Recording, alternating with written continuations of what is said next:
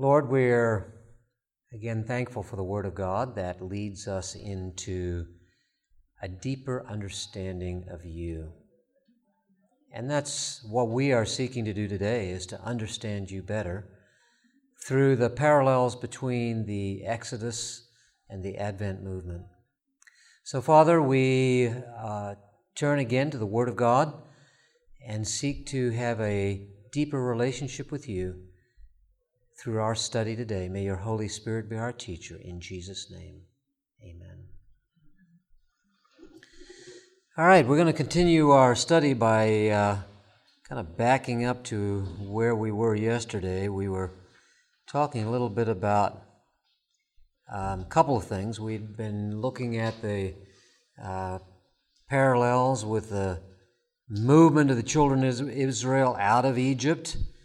And as I pointed out, we've been uh, studying the material from Taylor G. Bunch in his study that presented to the Battle Creek Church um, many years ago. And as we've been going through parts of it, the whole document's 250 pages, and we're not going through all 250 pages here. But I'm seeking to hit some highlights along the way, and I'm trying to do it. He doesn't do it all in chronological order, which is tough anyway because of you know you get going with a point and then you kind of tie that into something else and it's not easy to be able to do that in the first place. But he hits a few highlights. I mean i'm hitting a few highlights but trying to keep them in chronological order. And oh i didn't bring my my uh, note in here. I am anybody who attends the class whether the whole class or part of the class i'm going to send you the whole document so that you can benefit from that and make sure that you get your name on the list if you don't have your name on the list already uh, before you leave today so that I can mail that to you in time. It's, uh, it's too long to do the whole thing, and I'm going to provide it for you um, by mailing it to you. But uh, we have been talking about some of the journey out of Egypt. We started, first of all, by talking about some of the, the experiences of the children of Israel in captivity and getting out of captivity through the experience of the judgments on Pharaoh and his and his people and that whole experience there and we drew the parallels and so on. And yesterday we were talking about a little more about the journey out of um, Egypt, and we started getting into that. And uh, we talked about the Sabbath, the law on the Sabbath. We talked about a, a number of different things. But today, I want to pick up where we left off yesterday, and we were just really getting into the beginning of the journey out of Egypt. And that's what I want to share with you now. Just trying to find my place here.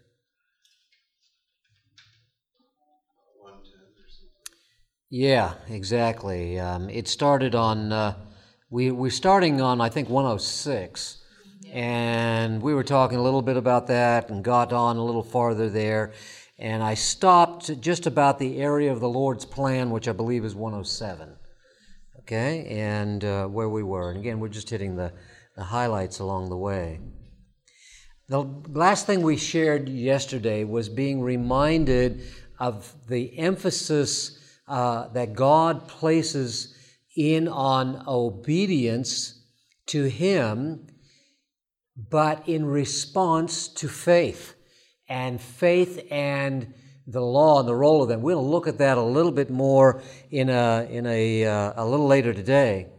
But God never intended that Israel would fight their way into the promised land or conquer it by warfare. You know, we really think about this, and as we've, I know that as I've looked back sometimes, to the children of Israel coming through.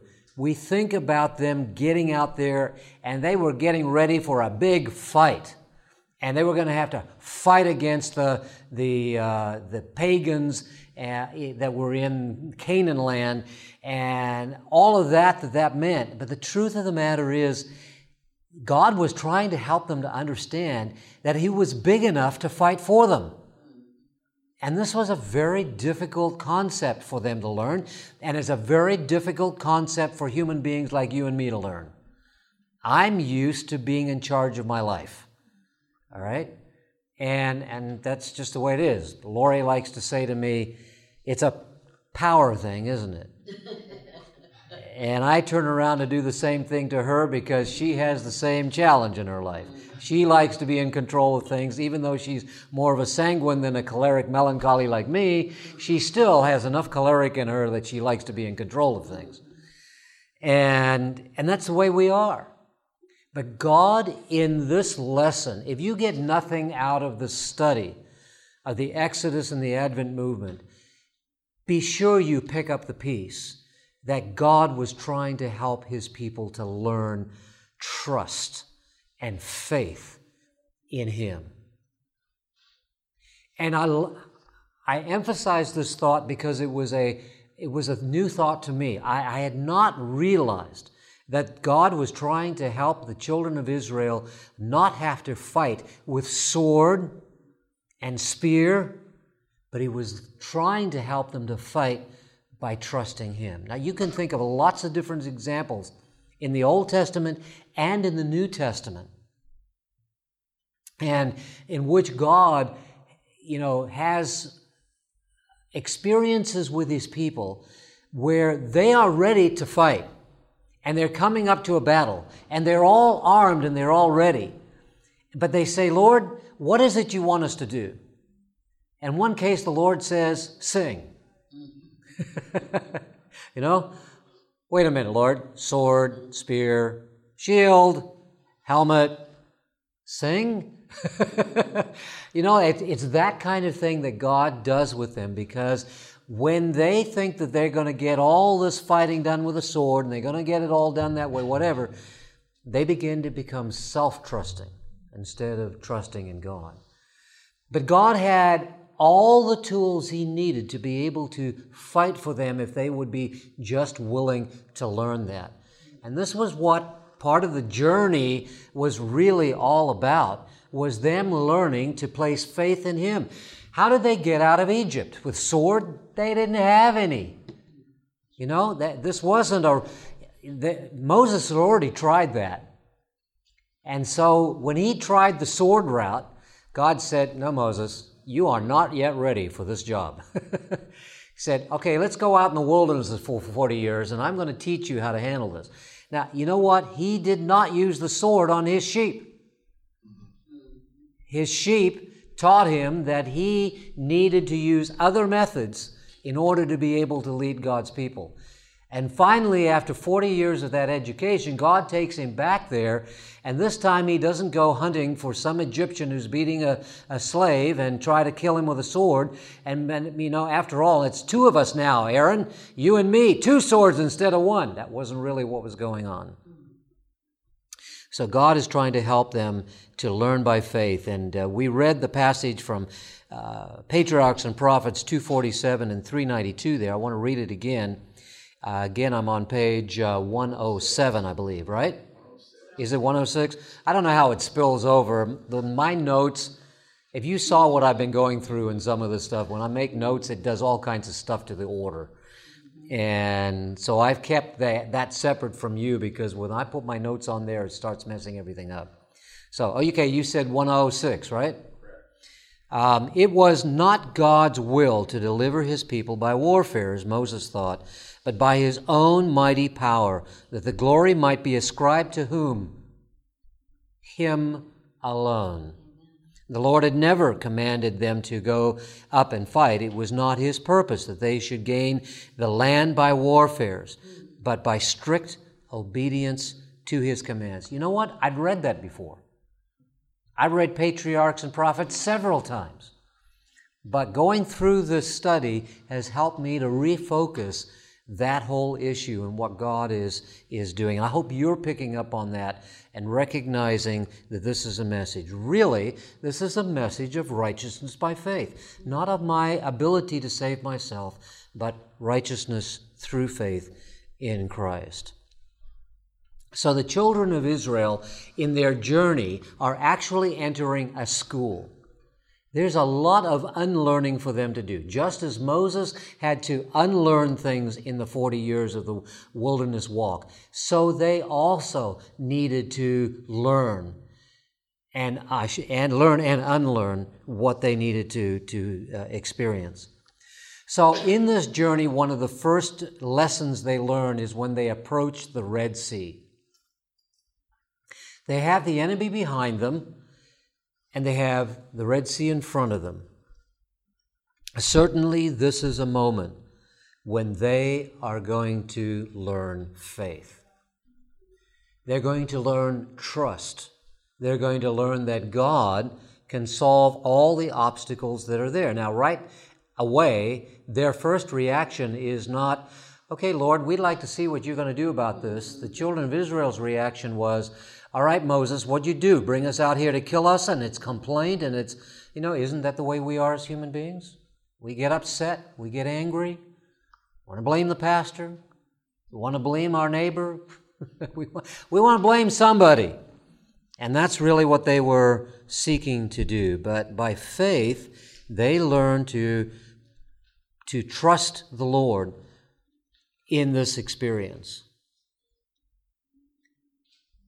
What is faith? Hebrews chapter 11. What does it tell us faith is? Got your Bibles? Turn to Hebrews chapter 11. And let's be reminded of what faith is. I know you've read it before. Didn't come here to teach you anything new. It came here to remind you. Put it all together in some kind of a package. But anyway, Hebrews chapter 11, verse 1. Someone read that for me, please. Now faith is the substance of things hoped for and evidence of things not seen. Faith is the substance of things hoped for. You think the children of Israel were hoping there was a solution to their problem at the Red Sea? The evidence of things not seen. That's kind of a, an interesting one in and of itself, isn't it? Because you can't see it, for the evidence. Yeah, exactly. You know, when I was in school, in uh, in academy, uh, one of the things that I had to learn um, was about the things I couldn't see. Uh, also, college. Now, when I got to college, I got really frustrated because I really liked biology, and I was. There was a time in academy when I was thinking of going into medicine and pre med. Lord straightened me out, and He got me headed in the right direction. And it was a good thing because I learned a real lesson in college. I'd already made the decision that God was leading me into ministry, and I was following that call that, that He gave. but he really made it clear to me when I got into college. Because in college, I loved biology. You know, that was enough to say, all right, medicine again, you know. It didn't do that to me, so I was already clear on where I was headed. But I loved biology. And there was kind of a desire in me to do something else, and that was to, to, uh, to combine ministry with a master's in public health. And my desire was to emphasize in nutrition. I grew up in a home that my father and mother had uh, believed in the health message in a significant way. And I believed in it and still do believe in it, just to be clear. But I believed in it also, and I thought, you know what, I'd really like to combine the two together.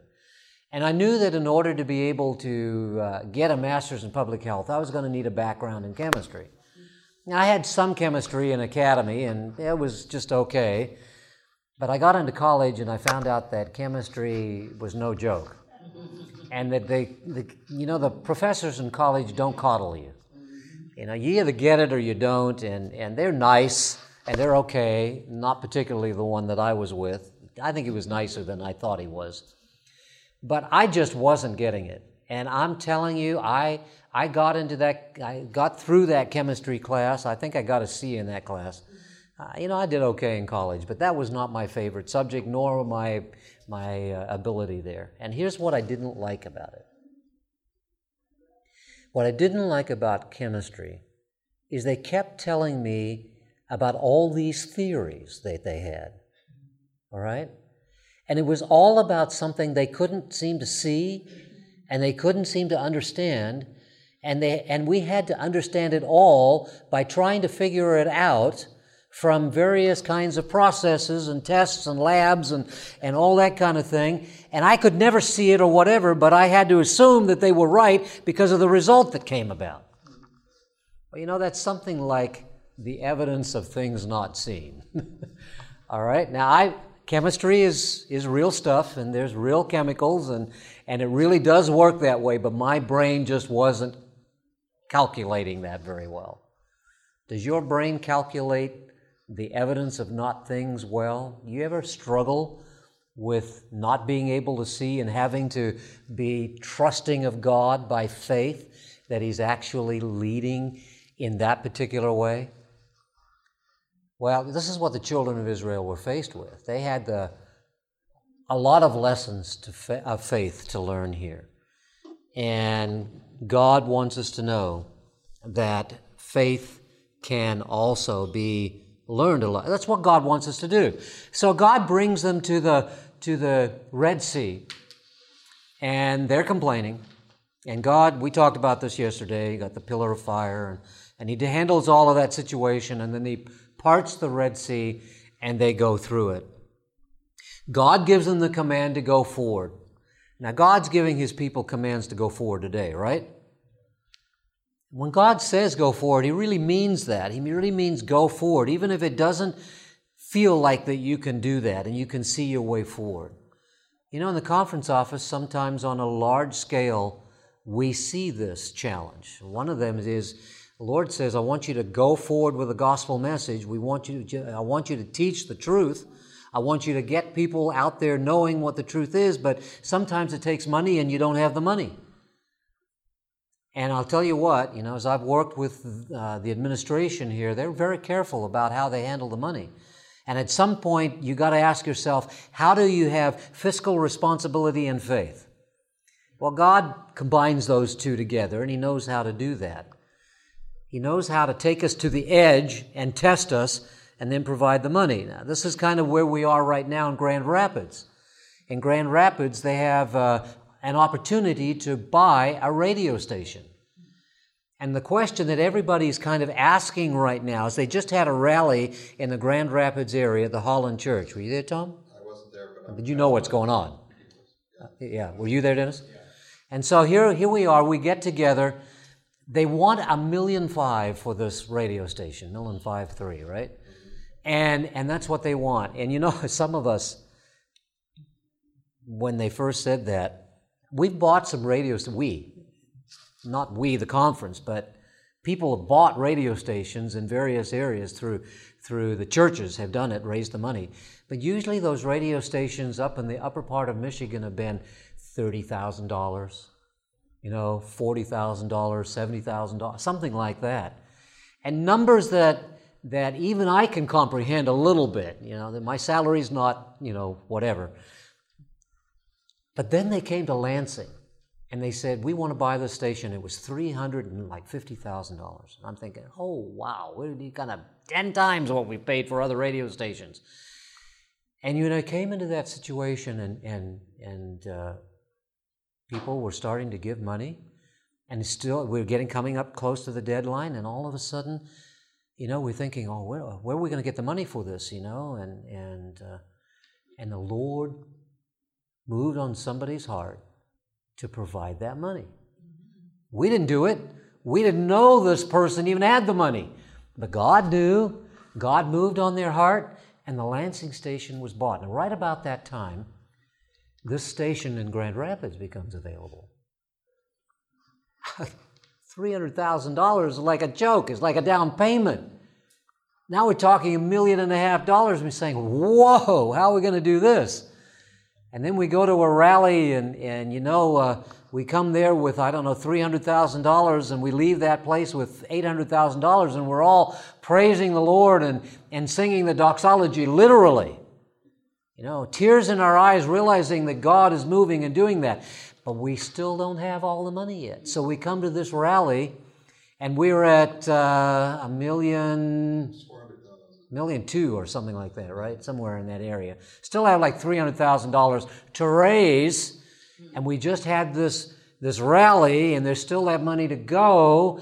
And here we are at, at on the borders of the of being able to buy this radio station, but we got to have the, all the money by, by July one. And so people are saying, "All right, what are we going to do? Somebody going to come in behind this, and how are we going to handle it? Do we do this? Do we do that?" And, and some people simply said, look, let's trust the Lord. It's the Red Sea. The Lord. Does he have a million dollars? Sure, he does. Does he have 300,000? Sure, he'll take care of it. If it's what God wants to do, he's going to take care of it. So we got to trust him. So the Red Sea is teaching us faith. You and I have a lot of more, a lot more opportunities to learn faith today, and we need to be ready to trust him for that. These are tests. But when God says us to go forward, you go forward. That's why we put, we, they put the money down on that radio station and say, all right, Lord, you provided the opportunity. So far you've been saying go forward, so we go forward. And that's what God expects of us. We're glad you're here. You're all right. We heard that you were out uh, spending money at the ABC or something. Anyway. So our duty is to obey, and this is what God's trying to teach his people here, and it's a lesson you and I want to learn along the way. So there's a test of faith. God had the opportunity to, to, uh, to take them straight into the promised land. He could have. And he could have just cleared the path and said, look, just, let's just go. And, and when they got uh, close to the Red Sea, he just parted it. And, and then they got in there and then he just said, okay, let's keep going. And when they got to the border of the Canaan land, he said, okay, go in. And, and no real instructions. He said, just, uh, you know, wait here a few minutes and, uh, and let's see what happens to uh, Jericho. And, we'll, and he says, all right, Jericho's taken care of. Okay, now you can go in. Did God do it that way?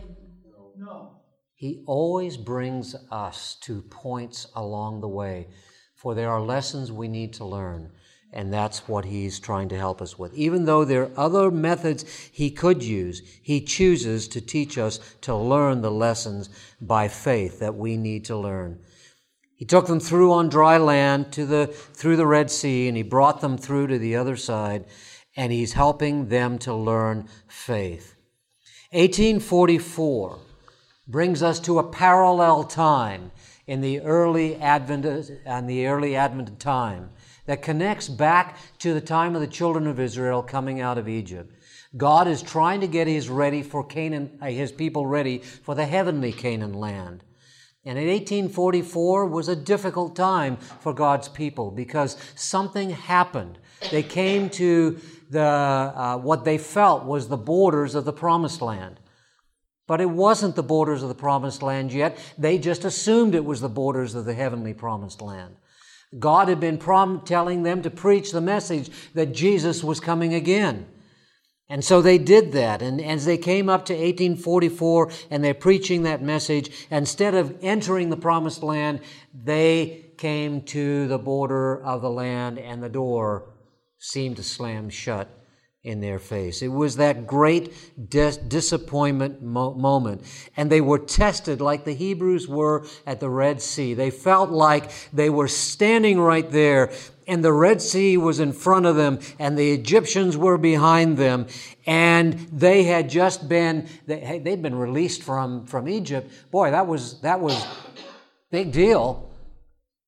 All for this the uh, early Adventists were released from bondage to the, to the idea of staying in the world forever and that they, God was preparing them for the kingdom of heaven.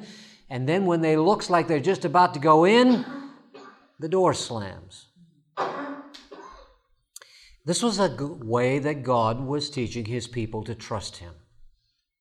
That disappointment time was a time of learning if all the people who had worked to labor for the preparing of people for the second coming in 1844 had continued to trust the Lord with the message that he was given, God would have giving, God would have been able to move his people much more quickly.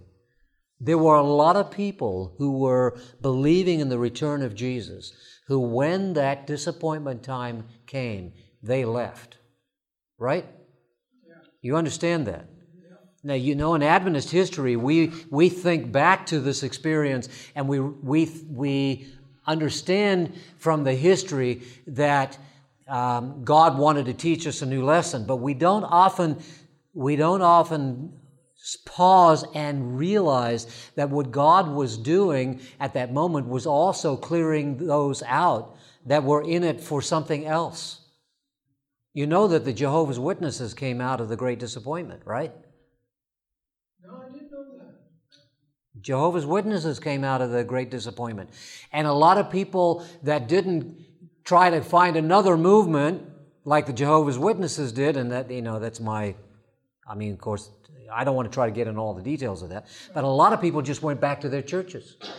Those that had been Methodists went back to the Methodist churches. Those who had been Lutherans went back to the Lutheran church. And, and all of that kind of thing was going on with those people. So some just abandoned uh, the idea of the second coming of Christ entirely. Others incorporated it into a new movement like the Jehovah's Witnesses. And then there were those who simply quit Christianity entirely and gave up on God. But then there was the Seventh day Adventists because it was the movement that God was trying to, to, to lead.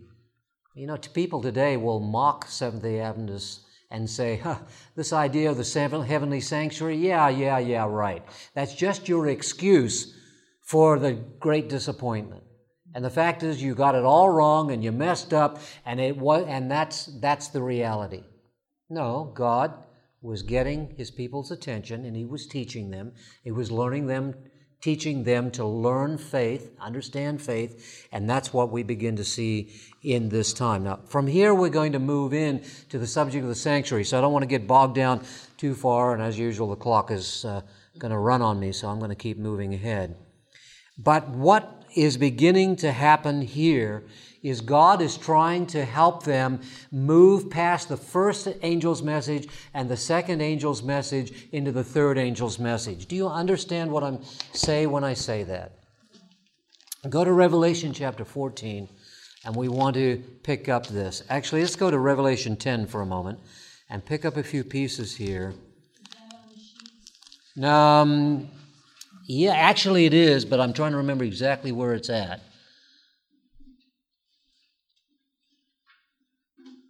The Revelation 10 part may not be. Um, I'll point it out to you in a minute. I'll point it out to you in a minute. Let's go to the Bible for a moment, and I'll, uh, I'll identify it. In Revelation chapter 10, um, we sometimes we talk about this in an unlock revelation seminar, and sometimes we don't get into the detail of, of this. It kind of depends. But most Seventh day Adventists have, uh, have an understanding and understand that Revelation chapter 10 is a prediction, a prophecy that directly connects with 1844's great disappointment. Okay? And this is how you see it. I'm going to read a few parts of this. In Revelation 10, verse 1, I saw still another mighty angel coming down from heaven, clothed with cloud, and a rainbow was on his head, and his face was like the sun, his feet like a pillars of fire. And he little, had a little book open in his hand, and he set uh, his right foot on the sea and his left foot on the land, and cried with a loud voice, as when a lion roars. And when he cried out, seven thunders uttered their voices. Now, when the seven thunders uttered their voices, I was about to write, and I heard a voice from heaven saying to me, Seal up the things which the seven thunders uttered, and do not write them. The angel whom I saw standing on the sea and on the land raised up his hand to heaven and swore by him who lives forever and ever, uh, who created heaven and the things that are in it, the earth and the things that are in it, the sea and the things that are in it, that there should be delay no longer. But in the days of the sounding of the seventh angel, when he was about to sound, the mystery of God would be finished, and he declared, as he declared to his servants the prophets. So here you have a picture. John is seeing this, and he's seeing uh, uh, an angel who has this little book that is open. And then in verse 8, the voice he hears, he hears a voice that says from heaven, Go and take the little book which is open in the hand of the angel who stands on the sea and on the earth. And I went to the angel and said to him, Give me the little book. And he said, Take it and eat it. It will make your stomach bitter but it will be as sweet as honey in your mouth. Then I took the little book out of the angel's hand and ate it, and it was as sweet as honey in my mouth. But when I had eaten it, my stomach became bitter. And he said to me, You must prophesy again about many peoples, nations, tongues, and kings. Our understanding of this is this is the book of Daniel. And God, its people, are coming to an understanding of this prophetic book amazing things are happening. Remember, this is a book that was sealed, right? When you go to Daniel and you look there, you find in those prophecies, he, God, uh, the, keep, um, the angel keeps telling Daniel, seal it until the time of the end. Seal it until the time of the end. When you come to the book of Revelation, you don't see that happening, right? In the book of Revelation, these prophecies are, are given and uh, reiterated and connections back to the book of Daniel, but nowhere in the book of Revelation does it say, see it well. I shouldn't say nowhere. but uh, not in relationship to those prophecies, because God now wants to unseal these prophecies so that His people can begin to understand them. And what begins to happen in the in the early 1800s is you have people like William Miller who are now beginning to understand the Book of Daniel. Which, by the way, he wasn't the first one who understood those things. Yes, in relationship to the sanctuary, in terms of teaching it as being the second coming of Jesus the reformers hadn't done that back in the Reformation, but during the Reformation, those people had begun to understand that the beast of Daniel and the beast of Revelation was the Roman Catholic Church. They understood that, and they taught that. And so did, um, so did people like uh, John Wesley. They understood these issues. They recognized. That's what's so tragic about today. The whole Protestant movement centered around the Word of God and their understanding of where Roman Catholicism fit into that picture. And today, Protestantism, Protestantism has lost that focus entirely. So much so that in 15 and in 17 17 what year is this in 2017 who is going to be standing at the door of the Wittenberg Church on October 31. It is going to be the Pope, is going to be standing there. Where 500 years ago, it was Martin Luther. And Martin Luther was saying, This is the problem with the church. And today, Protestantism and Roman Catholicism are going to turn their back on that whole Protestant Reformation process. Are we living in the last days? Yes. We are. Pentecostal Church and the Catholic Church have already united. Oh, they're not the only ones. In the last in the last month or so, the uh, United Methodists have joined together with Catholicism. They've established an office in the Vatican, uh, an ecumenical office there for, for connection and all that, but they're showing that they're willing to consider being connected with them. The Lutherans have long since done this. And, and on and on the story goes for what's happening. Well, got off on that a little bit. The little book there that was the book of Daniel, and this was establishing, um, this was the early Adventist church, the early Adventists, not Seventh day Adventists, the early Adventists, looking at the second coming of Jesus, and they encountered uh, a misunderstanding because William Miller thought that this was the uh, cleansing of the sanctuary, was the cleansing of the earth by fire, and that that would be all of it. That's where they got into that whole situation. The great bitter disappointment. Now, when you go to Revelation 14, and this is where I wanted to lead you, I just want to give you that, that backup piece here. And it's in, the, it's in these notes uh, woven in, and I'm not going in the same order at the moment.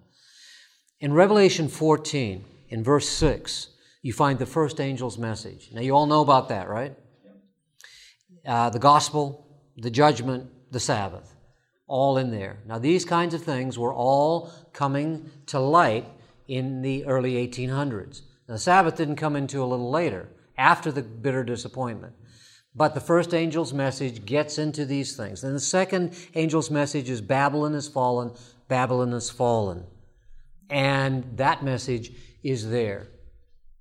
Um, that comes a little bit later, after 1844, and God's people are preaching about the, the fall of uh, Babylon and so on and so forth, and bringing back some of the things that the reformers brought up as well. But then in verse 9, then a third angel followed them, saying with a loud voice, If anyone worships the beast and his image, and receives his mark on his forehead or in his hand, etc., etc.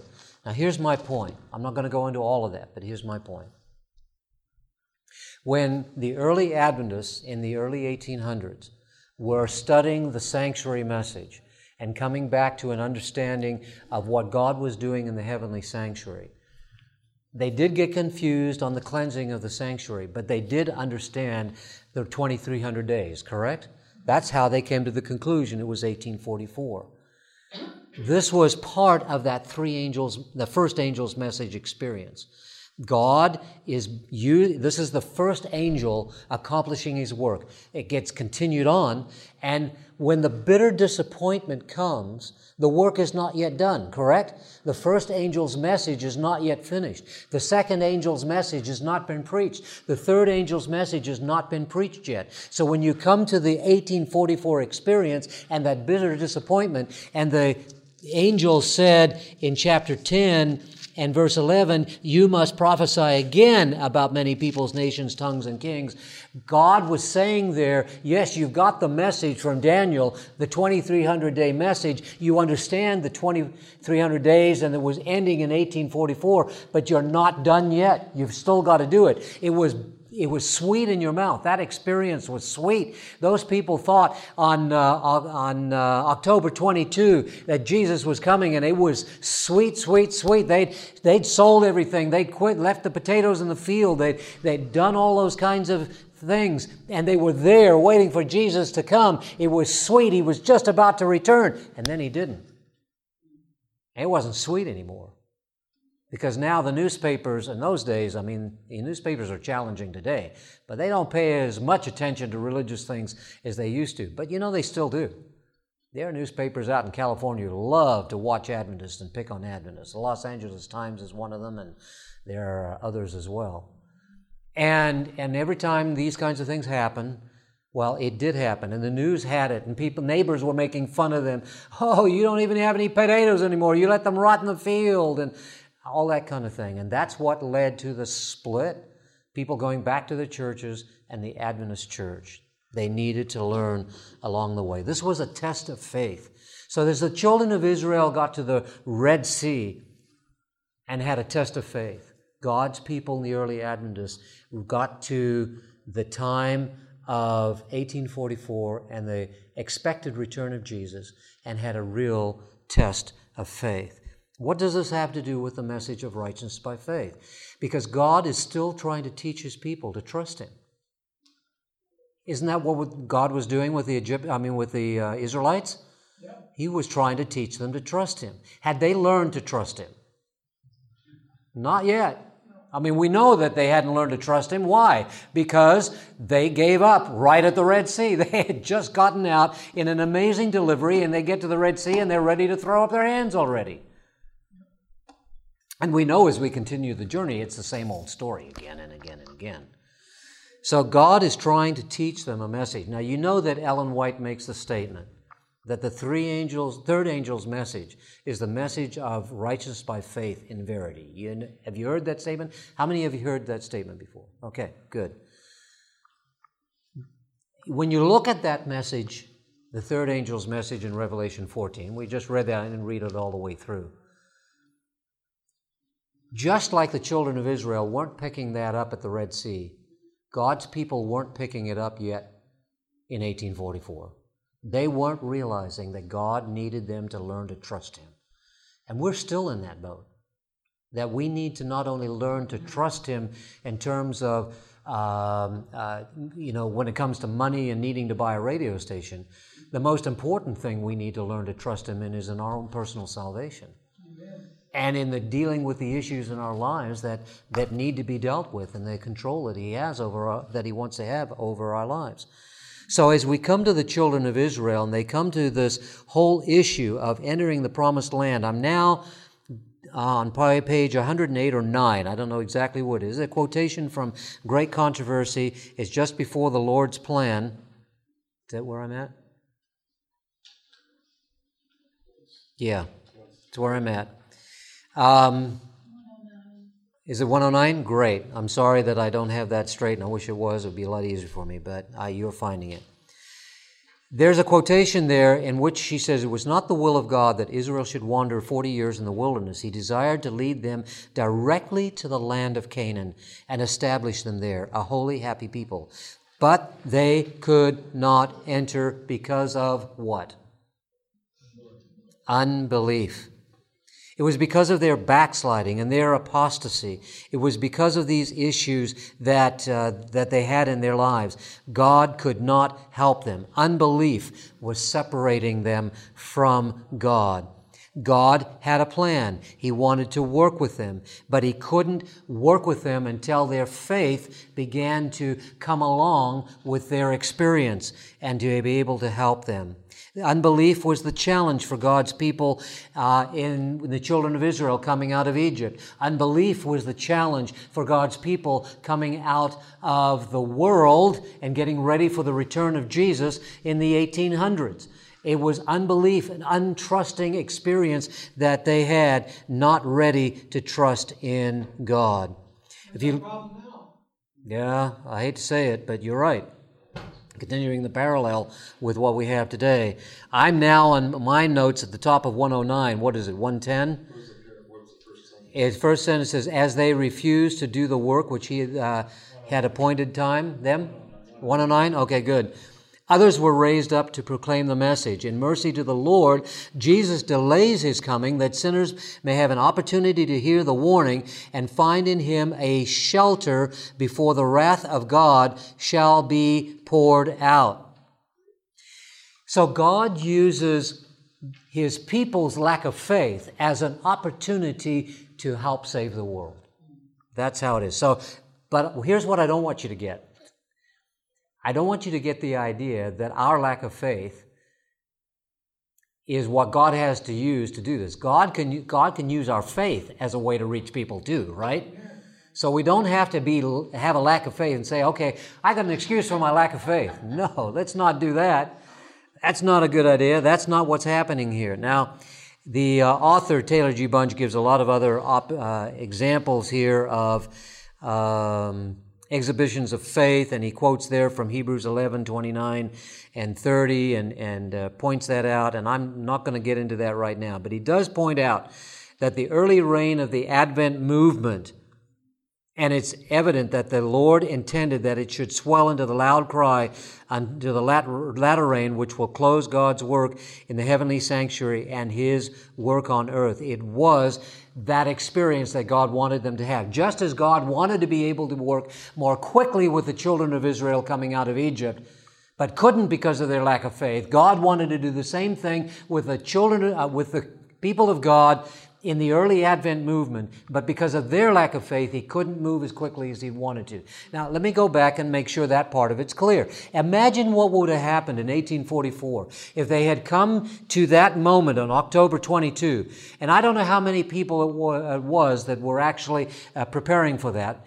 But we know that in the United States, I, that there was a large group of people. Maybe it was 50,000 people. I don't know exactly what the number was. But there were people in the other places in the world as well Remember that in, in Sweden the children were preaching, right? Because the adults couldn't couldn't preach, and there were uh, there were other uh, people like a Wolff who were preaching in other places in the world, and and he was a, a Jew that had accepted the second coming of Christ, and and they were preaching all over the world. There were lots of people waiting for Jesus to come on October 22. Now, what would have happened if all those people who came to midnight of October 22 and 1201 October 23, it said, God's still in control. Let's keep going with this. Let's trust Him. But what happened? Only a handful of people trust Him at that moment. See, God would have been able to take those people and move mightily, and, and that early rain experience could have then swelled into the latter rain experience. And that's what what he's pointing out here in, in helping us to understand what could have happened. Okay, it didn't happen that way. So let's figure out what God was trying to help us to do in that point. I'm at the bottom of page 109. I'm not sure it's that way with yours, but it's a quotation again from Great Controversy, page 611. And says the Advent movement of 1840 to 44 was a glorious manifestation of the power of God. The first angel's message was carried to every mission station in the world, and in some countries there was a, the greatest religious interest that had been witnessed in any land since the Reformation of the 16th century. But these are to be exceeded by the mighty movement under the last warning of the third angel. God wasn't done with his work yet. He could have accelerated his work, but God still wasn't done with his work. And that's where you and I come into this, to this movement. All right. I'm going to move on out of that. The Red Sea to, uh, to Sinai. You see that section? And uh, historical evidence, other records, Eusebius account. Those are all sections there. You see that? I'm moving right on past that.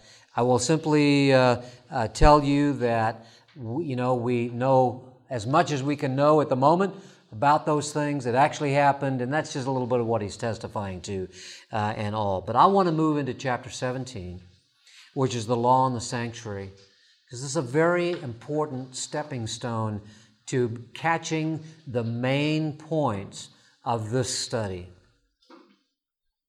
So now I'm looking at the experience of the bitter waters, and I'm in chapter 17, and we're going to look at Exodus chapter 15. You with me?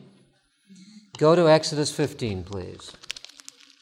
And I'd like to, I've done my share of the reading now. It's time to share a little bit of the reading, get us all involved. Exodus chapter 15, and we're going to read verses 22 to 27. I'd like to have uh, you read, and let's have one person read verse 22, another one verse 23, until we get through 27. So, someone read verse 22, please. So Moses brought Israel from the Red Sea, and they went out into the wilderness of Shur. And they went three days in the wilderness and found no water. Okay, someone else, 23. Now, when uh, they came to Marah, they could not uh, drink the water of Marah, for they, uh, for they were bitter. Therefore, the name of it uh, was called. Uh, okay. Someone, verse 24. And people complained against Moses, saying, What shall we drink? Ah, that's too short. Read 25. So he cried out to the Lord, and the Lord showed him a tree. And he cast it into the waters. The waters were made sweet there he made a sin to the ordinance for them, and there he tested. What did he do? Do you see God doing that all along the way? God is constantly testing people because the testing experience leads to greater faith. I don't like testing. I never liked testing in school. all right? You probably didn't either, unless you were one of those ace students who just didn't even have to study, and it was kind of a joke to you. But yeah, testing is not fun, but it does produce growth. And God uses testing here. Verse 26. Someone read verse 26. And said, and said, If thou wilt diligently hearken to the voice of the Lord thy God, and wilt do that which is right in his sight, and, will give ear to his commandment, and keep his statute, I will put none of these diseases upon the Egyptians. Upon thee which I have brought unto the Egyptians, for I am the Lord that healeth thee. Great. And someone else, verse 27. And they came to Elim, where were twelve thousand waters, three score and ten countries, and they encamped there by the waters. So God's testing his people by this experience. Another connection also to the children of, I mean, the, to the early Adventists in relationship to 1844. It was a bitter experience, bitter waters, bitter book, Revelation chapter 10. And here's where you see, by the way, Revelation chapter 10. I told you we'd connect with it. It's right at the end of that paragraph. It marks that in that first paragraph in chapter 17. And it quotes from Revelation 10, 8 to 11, and 11 verse 1. So these bitter waters are changed to sweet. What began to change the bitter waters of 1844 to sweet? What doctrine was it? It was the sanctuary doctrine that began to change that. As the children of Israel marched out from the Red Sea and came to this experience of Marah, they were on their way to Mount Sinai. And all during this, this experience, this journey that the children of Israel having, God is about to use the opportunities to do a lot of teaching to his people. And one of the things that they got to learn about was the sanctuary. I'm telling you, they really got to learn about it. They got, to build a real sanctuary, the real sanctuary. I mean, this was quite a sanctuary. Yes, it was a tent, but this was not just any ordinary tent, because when they got done building that sanctuary, God came down and lived in it. Wow. What a lesson what was going on there. And as you study into the sanctuary, and he points this out in the next paragraph, that the plan of salvation was demonstrated by the sanctuary. But in order for them to be able to understand the sanctuary message and that plan of salvation, he also had to make sure they understood the law. So as they come to Mount Sinai, he teaches them about the law and he introduces them to the law. And then he introduces them to the sanctuary. And the parallels here are interesting, and let's see what we can learn from them. Going now, I'm on page uh, 114. Mine, is it yours? Let me see, just see how it looks here on yours. Oh. Okay, go down to the next page, and what is there? And I'm going to look at Mount of the Law, top of the page. Look at that. We're together. We're good. All right. He has some interesting facts and interesting points about the, the mountain. It's a granite peak. It's about 7,300 feet high. Well, you know, that's a pretty good sized mountain. You know, it's not the Rocky Mountains by any means, but it's still a high mountain. Um, and then he talks about the, the description of what Mount Sinai and the area around it was. It was ideal place for people to camp and for him to be able to, God, to be able to spend time with his people, helping them to understand the truths that he needed them to understand. He points out that this was a place with which Moses was familiar because he had kept his sheep in a lot of these places out there as he wandered as a shepherd over those 40 years. And this was uh, something that, uh, that he had done. And in Exodus chapter 3, verse 12, at the end of that paragraph, this is uh, the verse that's quoted. It says, When thou hast brought forth the people out of Egypt, you shall serve God upon this mountain. This is Exodus chapter 3, right? This is pre out of Egypt experience. So God has told him here, we know Moses uh, was there. This is where he encountered God. And God says, I'm going to bring you back here. And when I bring you back here, this is what you're going to do. You are going to serve God on, on this mountain. And so here he gives the law. In Exodus chapter 19, turn to Exodus 19. I don't have time to go through all of that, but I want to uh, just get to that point so you get a point of reference, visually, point of reference. That was kind of a prophecy and an affirmation for Moses. Exactly. And Moses, in essence, Moses knew where we were going. Now, you know what? The Bible doesn't tell us how he got from where he was out in the wilderness because he was in this area. How he got back to Egypt.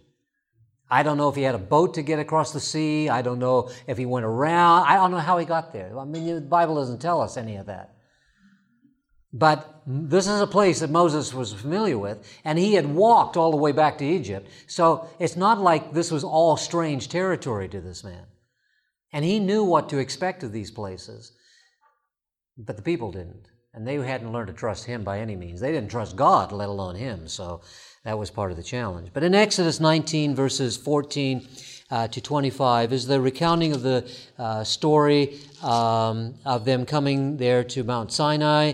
And in verse 14, it says, Moses went down from the mountain to the people and sanctified people, and they washed their robes. He points out, as in he, um, Taylor G. Bunch that they were there for three days getting ready for God to give them the commandments. God needed their hearts to be ready for what He was going to share with them. Because what's happening here is a spiritual experience. This is just not God communicating Ten Commandments. God is doing more than that. And this is the part I really want us to catch today that Taylor G. Bunch is bringing out in the study. And that is what God is doing to their hearts here. This is that first covenant, covenant, old covenant, new covenant connection experience that's happening here. Because as he brings them to Mount Sinai and he prepares their hearts and has them wash their clothes and, and confess their sins, and he warns them don't come up to the mountain and all that, they're coming to a holy God. And now he's going to give them the law, the Ten Commandment law. And as he does this, they are brought face to face with are we going to serve God? And then they decide, yeah, yeah, I, I think we'll serve this God. Absolutely. The mountain's shaking, the mountain's on fire. Yeah, we're going to serve this God. Yeah, huh. Absolutely. Who, who would not say yes? Yeah, right. We get it. And that's where God is teaching his people. Catch again the message of righteousness by faith here, because God asks, wants them to be obedient. And they say, sure, we'll be obedient. But they haven't learned yet that they can't be obedient. They haven't figured it out. And that's part of what this journey is in this situation. There is a um, quotation from Patriarchs and Prophets right under that section, the giving of the law. And it begins Christ was not only the leader of the Hebrews. See that paragraph?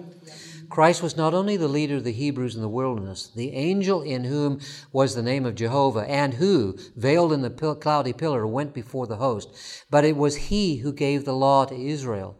Amid the awful glory of Sinai, Christ declared in the hearing of all the people the ten precepts of his Father's law. It was he who gave to Moses the law engraved upon the tables of stone. Jesus the Christ, the Savior, is the one who is there.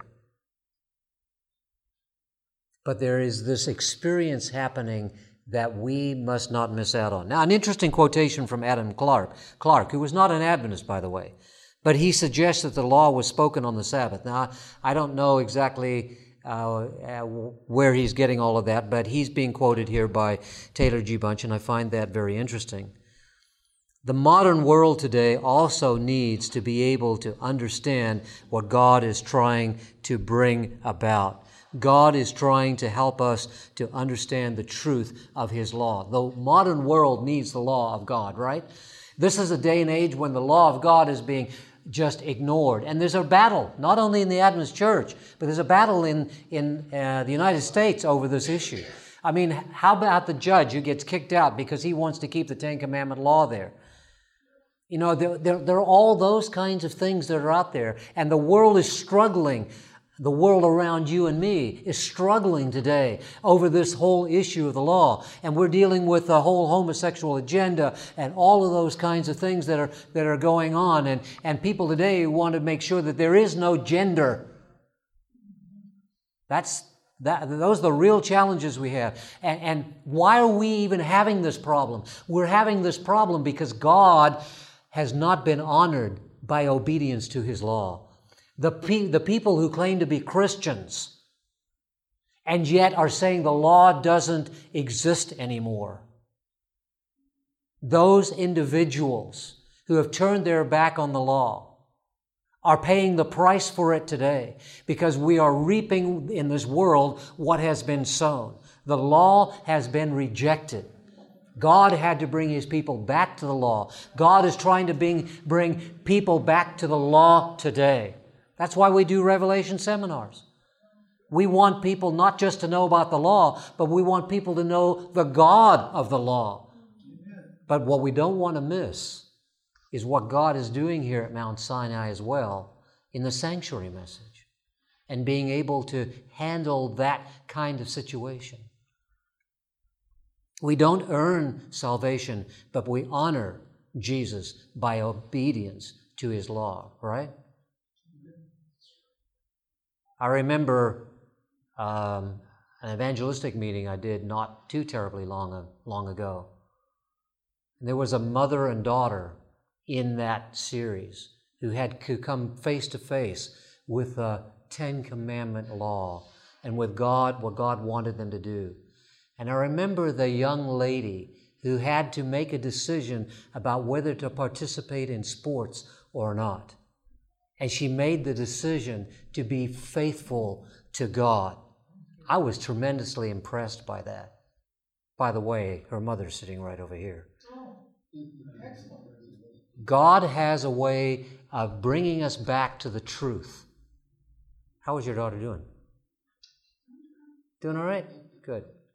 God is good to us, but He also doesn't want us to come up short on knowledge and truth. The Sabbath is, is God's way of helping us to understand. We talked about the righteousness by faith aspect of the sanctification experience of the Sabbath. But in the sanctuary, God had to get he, he had to get to the law before he could get to the sanctuary. Does that make sense? He had to help them to understand this because when he brings them to the law, he says to them, Will you obey me? Yes, we'll obey you. And then moments later, they fail. The sanctuary message becomes an opportunity for them to learn what the plan of salvation is all about. So, as we go a little farther here um, with the law, by the way, when it talks about the reign of the law, that section, what Taylor G. Bunch is trying to do is just helping us realize that the law goes forever, it reigns forever but it's not our source of salvation. And he's reminding us of the fact that the world has wandered away from that and is trying to get away from that. But now I'm on page 116, and the top of that page, he makes the statement. Um, does your page begin reveal the way of escape from sin? Okay, good. Three lines down, third line down there, it says, it revealed to them how the law could be transformed from the tables of stone to the fleshy tables of the heart to become the ruling principles of their lives. The law and the gospel were both given to Israel at the Mount of God. The law to reveal to them their sins and the gospel to take away their sins and free them from the sentence of eternal death. And how did he do that? He does that through the sanctuary message. The righteousness of Christ, that section, go down to that one there. I'm, going to skip the law and grace section. You can do that. But then he says, The Lord entered into the old covenant with Israel at Mount Sinai in order to teach them the impossibility of man's attaining to righteousness by obedience to the law written on stone. This was necessary before they were willing to enter into the new covenant, covenant established upon better promises, which write the same law in the heart and mind. Obedience to the law is righteousness, for all they um, they command. What in the world? For all their commandments are all the the commandments are righteousness. Sorry, there's a Y in there. It shouldn't be in there. Are righteousness. But human obedience to a law written only on stone is self righteousness and is insufficient to give salvation. The Advent message had the same challenge. The Adventists needed to also learn the truth of both the law and grace. And Mount Sinai was an opportunity for that to be learned. First, you and I tend to learn best by our mistakes, don't we? I hate to say it, but I learn best by my mistakes. I wish I didn't have to make mistakes to learn, but I do have a way of learning it. Even though I might catch the lesson on the first go around, when I make a mistake along the way, say, now understand how important that lesson really was. In the Advent movement, the Lord might have uh, the Lord might have finished His work during the Great Reformation, had His people discovered and walked in all the light More light was needed to prepare them to enter all the light. More light was needed to prepare them to enter the heavenly Canaan. But the Reformation came to a standstill and they formed their creeds and refused to advance in revealed truth. Then came the message of the second advent with its greater light and attended by the outpouring of the Holy Spirit in the 1844 movement. But still the people of God were not, were not all the way back to the faith and practice of the apostolic church. You see the progression that he's tying in here. He's helping us to understand that even in the Reformation, there were great and wonderful things that could have been done if God's people had been willing to follow. But there were still lessons that needed to be learned, and the Reformation stalled out because what happened in the Reformation? People started to bog down in the truth that Luther taught, the bog down in the truth that Calvin taught, or that Wesley taught instead of continuing to progress as God wanted them to. So he comes to the Advent movement and he begins to move them still farther in, into the understanding of the truth that it needed to grasp. More light was needed there. This truth had to be revealed. The Daniel 8, 8 and 9 experience he refers to there, um, and the, the 1844 experience, the when the continual ministration of Christ in the sanctuary would be made known. You know, the sad thing is today, there's only one, one church, one denomination in the Christian world today that believes in the sanctuary message. Only one. It's clearly a biblical truth. I mean, it's, it's so pervasive in the Bible that if you miss it, you've got to be blind. But that's part of the problem, isn't it? It not only was in the Old Testament, but it works its way all the way through to the end of the Bible in the book of Revelation. The, the, book of Revelation is filled with sanctuary image. When you go into chapter 1 of chapter Revelation, uh, of the book of Revelation, what happens in first part of Revel, uh, in the first part of the book of Revelation, the angel um, speaks to, to, uh, to John and then he sees Jesus wandering among the candlesticks. What's that? That's sanctuary imagery, isn't it? It's that whole thing going all the way through. And people say, well, there's no sanctuary, or you're just making. How has the devil confused the world, right? Well, the children of Israel could have had that same confusion, but God was trying to help them and lead them to that. In the section, the discovery, are you with me still? In the section, the discovery, page 117, as a result of the disappointment, the long lost and hidden truths concerning the law and the sanctuary were uncovered and brought to light. You see, the children of Israel, in coming to Mount Sinai, were brought back to the law and to the sanctuary. In the early Adventist church, the people were brought back to the law and to the sanctuary. You see the connections?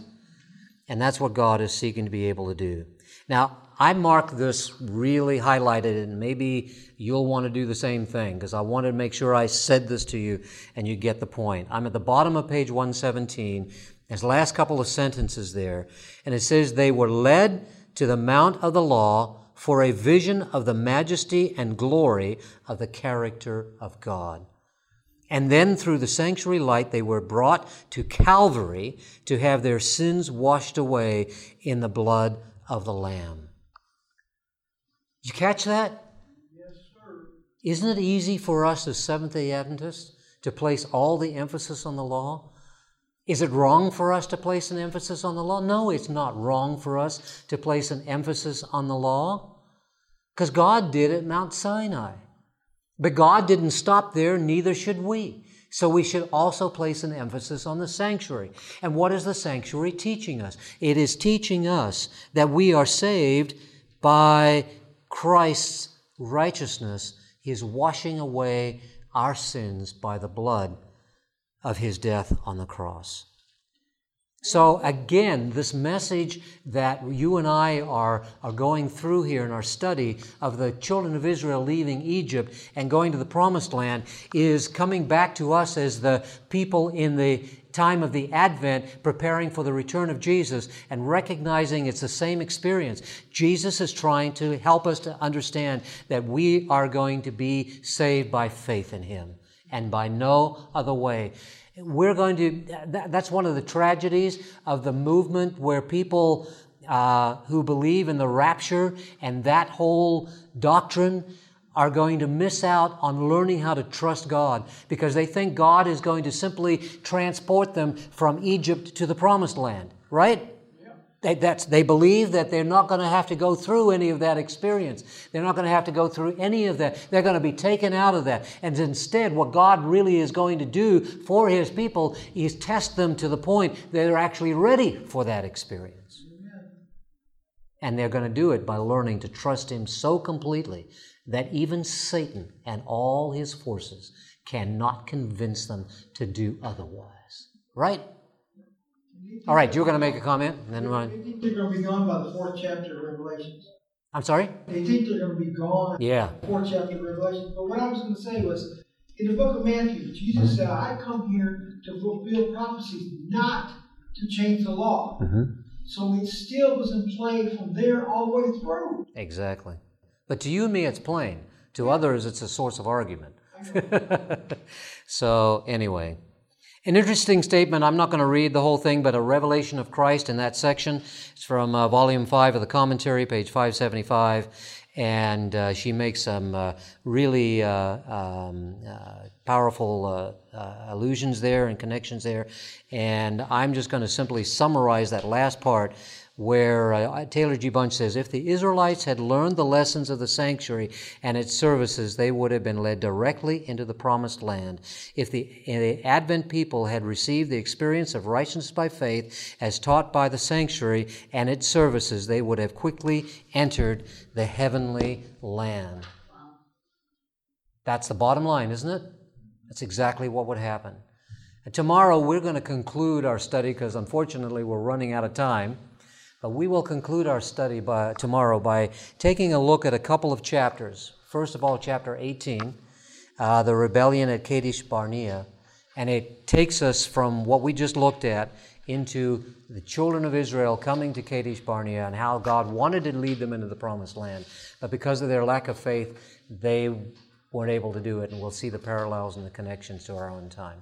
We'll talk more about it. It's a good, great place to move on. Pardon me? Bring that one back again because we're going to pick up from there. Absolutely. Um, yeah, actually, you are. I have one more for you to give. I hope I get time to get into it. If I don't, I want to make sure that you go home with it. And then you'll get the full set later. Those of you who are new today, don't forget I need to get your name and address on here so that I can uh, so that I can make sure that you get it. Even if you can't get back here tomorrow and, and all, I know how that is. Make sure I have that, and I'll send you the whole thing, and you can study it on your own. Let's have a prayer together, uh, and I'll let you go. Thank you, Lord, for being with us in our study again today. Thank you for Jesus who died on the cross for us. Thank you for the law that helps us to understand that you are in control of this world and that you really do want us to be obedient to you. Thank you for the sanctuary that teaches us that even though we can't be obedient, that we can trust in you completely, and that the blood of Jesus cleanses us from all unrighteousness. So, Lord, as we go from here, may we go with peace in our hearts, and may we have the blessing of the rest of this day in your presence. In Jesus' name, amen. This media was brought to you by Audioverse, a website dedicated to spreading God's Word through free sermon audio and much more. If you would like to know more about Audioverse, or if you would like to listen to more sermons, please visit www.audioverse.org.